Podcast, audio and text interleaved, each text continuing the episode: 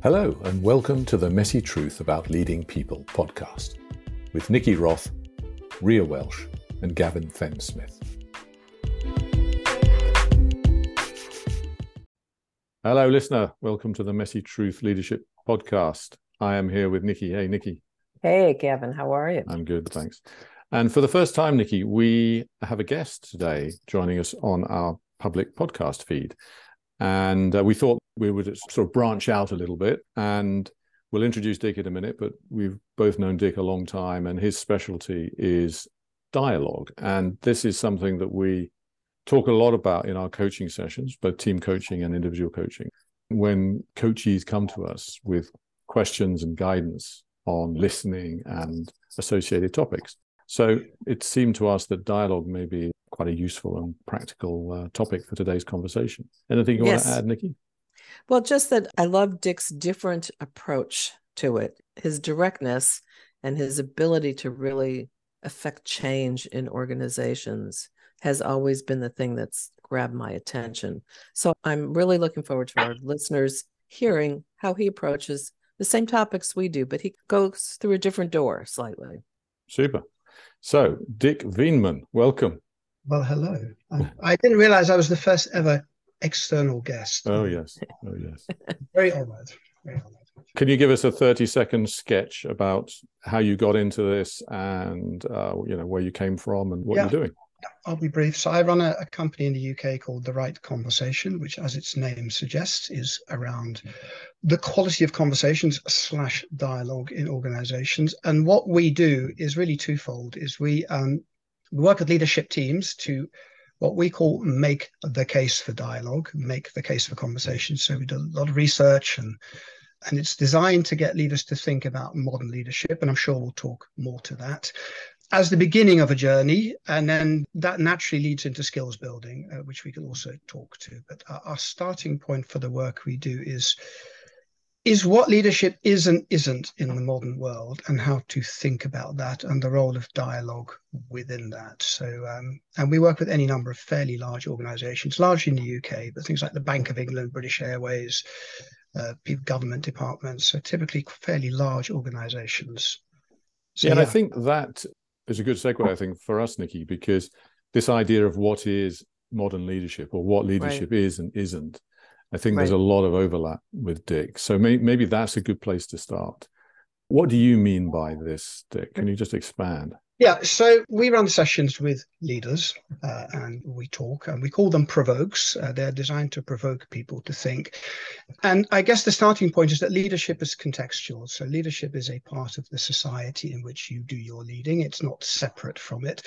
So, over time, it changes. So, if you look at leadership 100 years ago or 50 years ago, it was different from what it is today. And people expected different things from leaders. Um, so it's incumbent on leaders, I think, always to poke their heads up and look around and to say, is what we do and the way we do it still in tune with the world in which we do our work, or are we becoming attached to old habits and institutional patterns that perhaps have served their time? So, um, I guess the starting point is to say, well, what is current leadership? And very crudely put, I think if you ask most people that question, the sort of mental image that people come up with will be a bunch of people in a room who are the senior team uh, or the exec or exco, whatever you want to call them.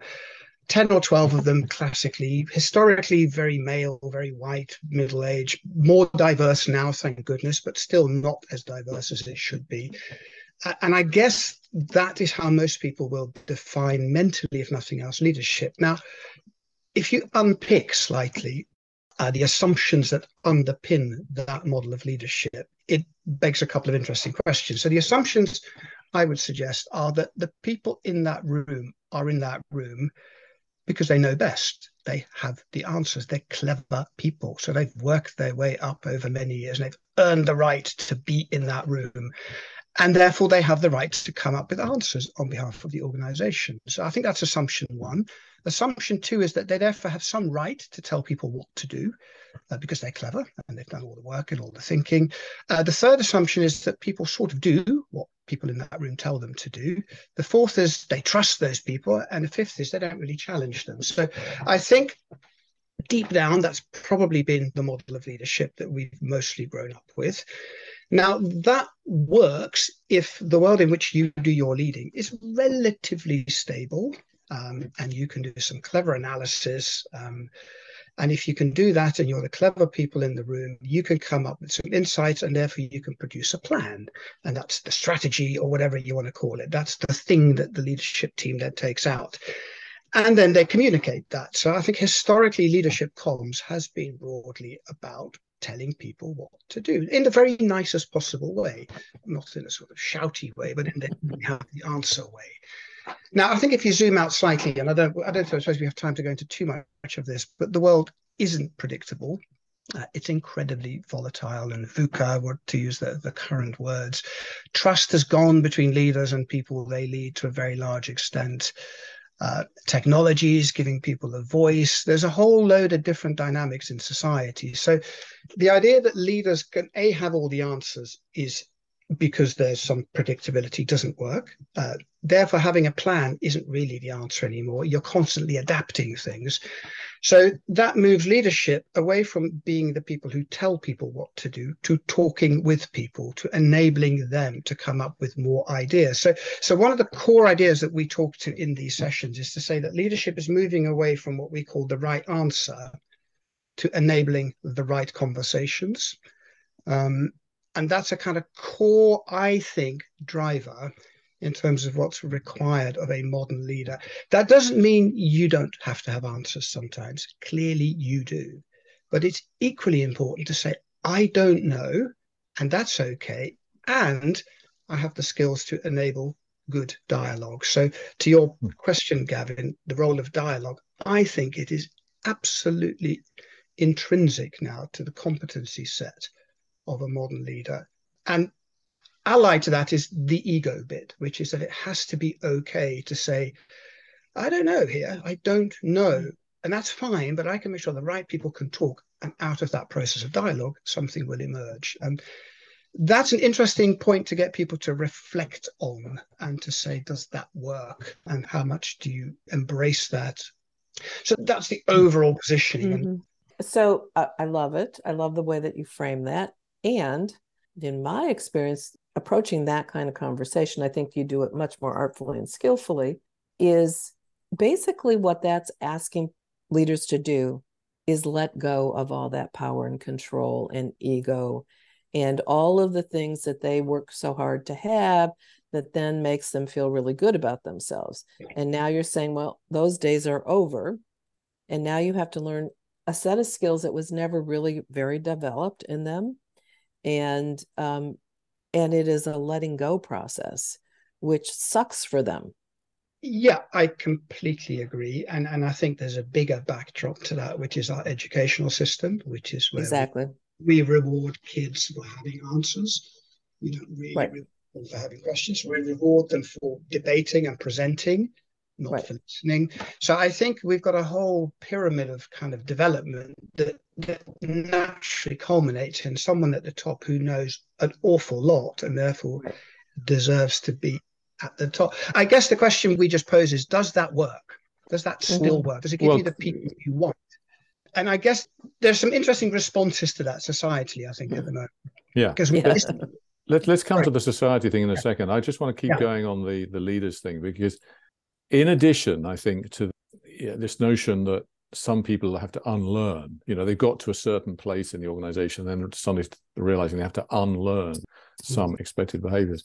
I do also think, Nikki, certainly in the coaching that I've done, and I, I guess that you have too in the last sort of few years, is I get people asking who are mid career, I get people asking me, coachees, is it okay if I don't know? Mm-hmm. You know, they're actually in that place. Is it okay right. that I don't know? And what do I do when I don't know? So there's still these expectations of what quote unquote leadership is are still out there about right. you get to be team leader and you're supposed to have the right answer. Yeah. Yeah. And you know, all our coaching is very much aligned with what you're saying, Dik, which is no you a you don't have to have the right answer and b you shouldn't have the right answer and c you can't and c you can't anyway yes yeah. Yeah. right exactly yeah. all of the above right Yeah, so, so Dik, just, just do... drilling into the individual, I think. So you know, you're yeah. talking about a sort of contextual level, but when you drill into the individual, we have you know these experiences right now of people who are struggling with this very question. Yeah, and, and I think you raised a good point. And I think therefore the work we do initially starts with the most senior leaders. And I think tackling this middle up, if you like, yeah, it's quite hard because the fishbowl in which these people swim is surrounding them with stuff that says, well, this is the way we've always done it. So it's hard to initiate change from that level. So that these provoke sessions, as I call them, are squarely aimed at the people who sit at the very top, who set the tone and who have to say it's okay not to know and to role model sometimes. That it's okay not to know, but it's essential to decide or to be able to decide. Yeah, yeah. I think that's where a lot of younger or sort of mid-career folks are in their heads in my experience they're at a place where if i'm team leader or leader of the group and it's okay if i don't know then what am i and we're trying to get to that place where, well, you're paid the big bucks to be able to decide that way or that way, or this way or this way. But to get to that point, it's not about having the right answer. It's about having the dialogue um, to, to, to a point where you assume there is some alignment and there will be some alignment around the, the path. But, but if there is a tiebreaker, then that person has to be able to decide. Yeah, and I and I don't disagree with that in the slightest. And I think I wouldn't for a moment suggest that this idea of making decisions and making the calls and all that is mm. is is no longer a part of leadership. Clearly, that will always be the case. It's how you get to the point where you can make yes. the decision and, right. and involved in that process. And I think that's an increasingly democratic slash uh, more diverse set of voices. People. Exactly. Right. Um, and uh, what it makes me think about, Dik, is the transition from the old model to a newer model. And I think, Gavin, the people that we're coaching are like in the middle of this transition and they have a foot in both worlds, right? Yes. They intellectually know it's really more about conversation, it's more about bringing more people into uh, yeah. everything, right? And yet, because they don't yet have the skills to do that, they are defaulting to what they do know how to do I have to be in charge and I have to run this meeting and I have to have the answers, all those things. So we are still in default mode. With, yeah. I think most of our leaders, even if their heads know otherwise. Yeah. And I completely agree. So you're right. I think people follow this journey intellectually, and, and certainly the way we do it when we talk to people is to bring data to that. So it's no longer a leap sure. of faith. there are there's a lot sure. of societal stuff you can point towards that says, look, right. this is the way it's heading. But you're absolutely right. It then begs the question, how do we do that? And will I actually do it? So the next thing we tend to talk about is so what gets in the way of that so that people start mm-hmm. naming okay so the context for shifting towards this style of leadership is that people have to be able to talk more freely and openly yes. if that doesn't happen this is just a nice phrase and it's not a exactly. reality. So, so you then say, well, what are the barriers to dialogue in organizations? Okay. What happens that stops you? And there's a bunch, and we get people to explore them. But one is like, and, and I think you raised this point with me earlier, is speaking truth to power. You have mm-hmm. to be able to speak upwards and challenge leaders and leaders have to be willing to be challenged and comfortable with that and that's a huge barrier in many organizations uh, time is an issue right busy, it takes time to talk and i'm a. I'm a fast moving guy i've got a 50 yep.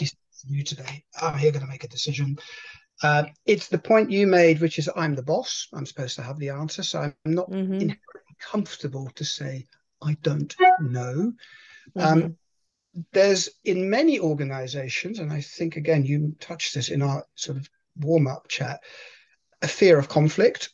Mm-hmm. Uh, we like to be nice to each other, so uh, more robust dialogue when more voices become involved can lead to more disagreement. That doesn't sit comfortably with everybody.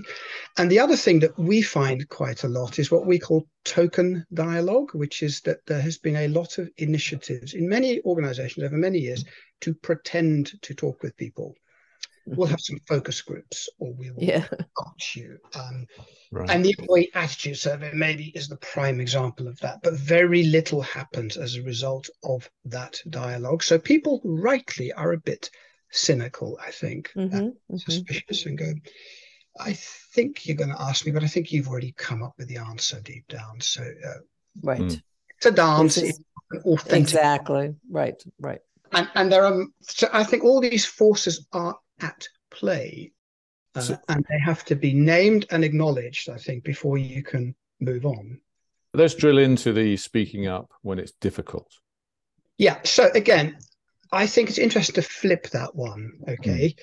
so there's an interesting tendency in organizations to say i want people to speak up right And- My and door say- is always open. Yeah, right. Speak up, please. So the Right. CEO stands on the stage at the end of a conference and says, Ask me anything you like. Ask me a question. And no one. And then he goes, or she, Well, I asked them, they didn't speak. Okay. So Right. so what tends to happen, I think, is we make it the problem of the little person Mm, if they don't speak. Speak up. And if you Mhm. can't, well, go, go on a workshop for difficult conversations. Then you might find it a bit easier.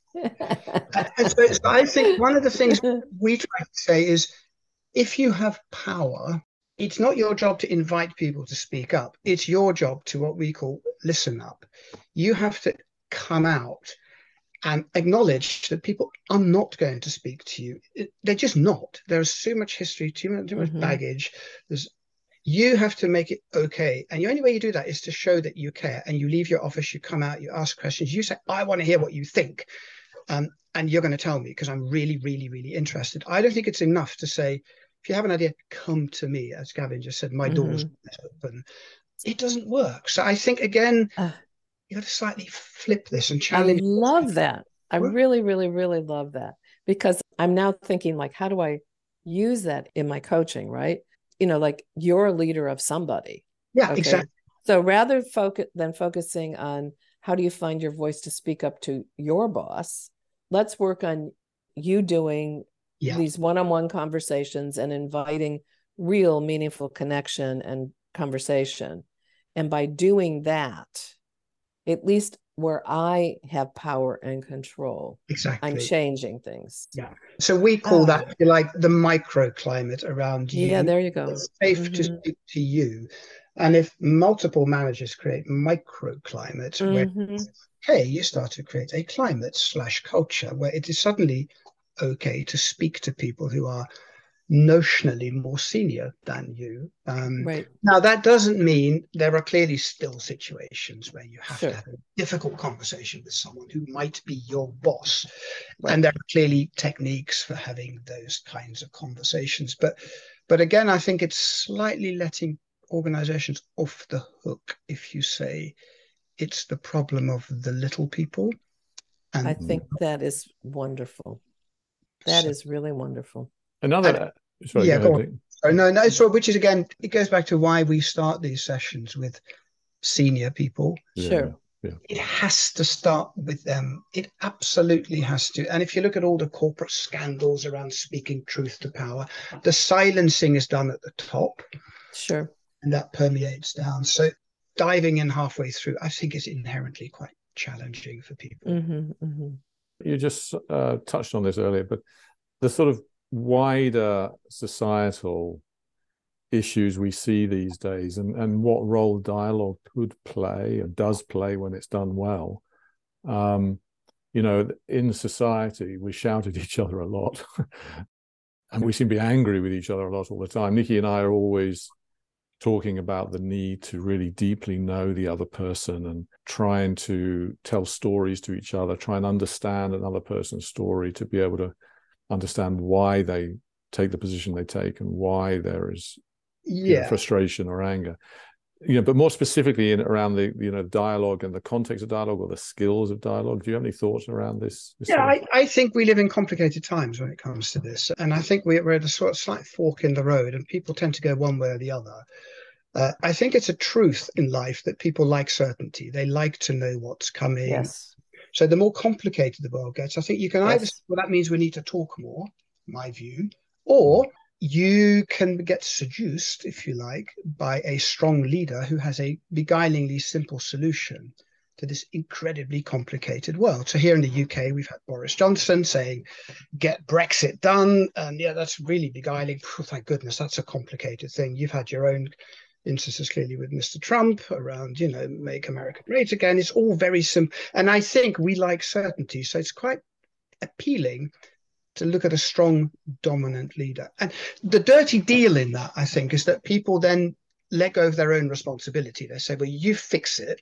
And if I don't like what you're doing, we'll just vote you out and get someone else in. So I think there's a slightly weird um, deal that we've all collectively signed up to. But but I think there is that fork in the road, and there's almost an ideology here. Like, do you still go back to the almost stronger leader, the more complicated the world gets, mm-hmm. or do you say no? We need to actually talk even more.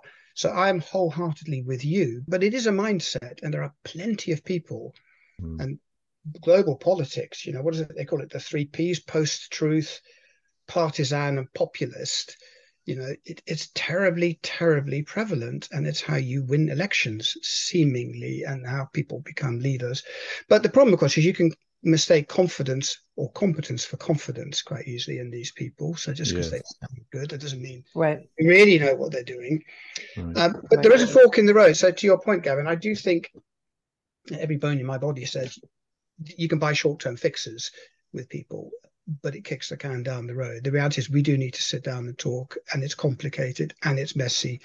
Name of your podcast, obviously, the messy truth of life is we need to sit and talk. Um, yeah. And educate ourselves and others that the idea of silver bullets and really simple solutions to right. very complicated problems is just right. naive.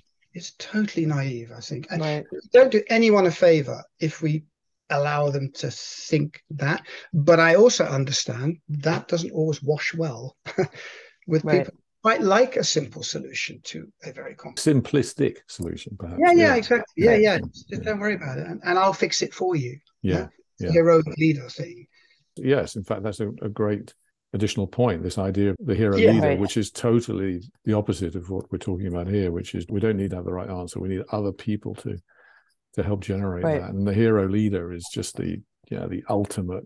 You know, you started this conversation, Dik, talking about the old model of leadership, which is you know the big boss, and what we're evolving to. And yet, when it comes to society at large, we're clearly stuck in the. Uh, in well, the, uh, I think we're in a fork in the road. I think some societies are going old boss, give him even more power because yeah. it's more important. And we see the Bolsonaros and the Trumps and the Borises and the mm. Erdogans and you know all sorts of people around the world who are you know very much in that mold. And you see other more democratic, complicated, you know, dialogically based political systems. But you know, if, yeah, I mean, where do you stand on it? I, right. I firmly so, believe dialogue. So this has been wonderful. What I'm taking from this, you kind of came full circle, which is yes. lovely which is we are at a moment historically, societally, and in organizations where everybody knows that the the old form of leadership is comforting. Yeah. It's simple. It's yeah. known. It's familiar. And we all know that that is not useful in this very much more complicated environment whether it's societal or in our organizations, things are much more complicated and fast moving and yep. unfamiliar and filled with all of the anxiety that all of that brings. And so the pull to the strong leader who just has the answers and makes a decision is emotionally very appealing, right? Yep. But intellectually, and in reality, we will end up in bad places if yeah. we carry on with that old model. Because as you say, Dik, and I think we should not lose this point, it relinquishes responsibility to the leader of the organization. So if things go south, it's the people at the top. I mean, look, uh, UK just today is going through yeah. all of that, right? And so then what the problem is is that then it makes us staff people, employees, citizens of the country feel even less powerful, right? Yeah. And less um, able to have a positive impact on our environment, right? Yeah. And so the only thing we can do, and I think we need to say this to all the people that we coach, right? Is you must lean into initiating dialogue, being responsible for having hard conversations. Yeah be responsible for not letting go Yeah. You cannot let go of the responsibility of doing the hard thing right now. But I, that's I, what has to happen now. And for the people that we coach for our organizations, for our society. And I like the way that you kind of hit on all of those levels because it's a reverberate, you know, there's a mirroring effect here, right? Yeah. Yeah, and, these are all interconnected. And I think just to build on, on one point you've made there is that just because you have dialogue, it doesn't commit you to doing what the other says. It just says, I've heard you, we have talked. Right. One of the things we say to leaders is, I should be able to come to you with my views, knowing that you'll hear them. I don't expect you to completely agree with everything I say or even yeah. do anything I say, but right. I need to feel that you want to talk. And if you don't feel that and don't really want to do that or don't have the skills to do that, we're going to have a problem in the long term. Fantastic way to finish. Dave. Perfect. Yeah, perfect Thank way you to so finish. much. My pleasure. Absolute pleasure. Thank you very much for your, right. your, time and ideas and your wisdom. Well, let's try and keep doing this, Nikki, and add some yes. more flavors to the conversations we're having. And Dik, please let our listeners know where they can find you and learn more about the right conversation. Yeah, so easy website, the right conversation, all one word, dot co dot uk. There we are. Thank you. Thank you very much. Thank much. you so much. Guys, yeah. Have a good day. Alrighty. You too. Yeah. See you soon.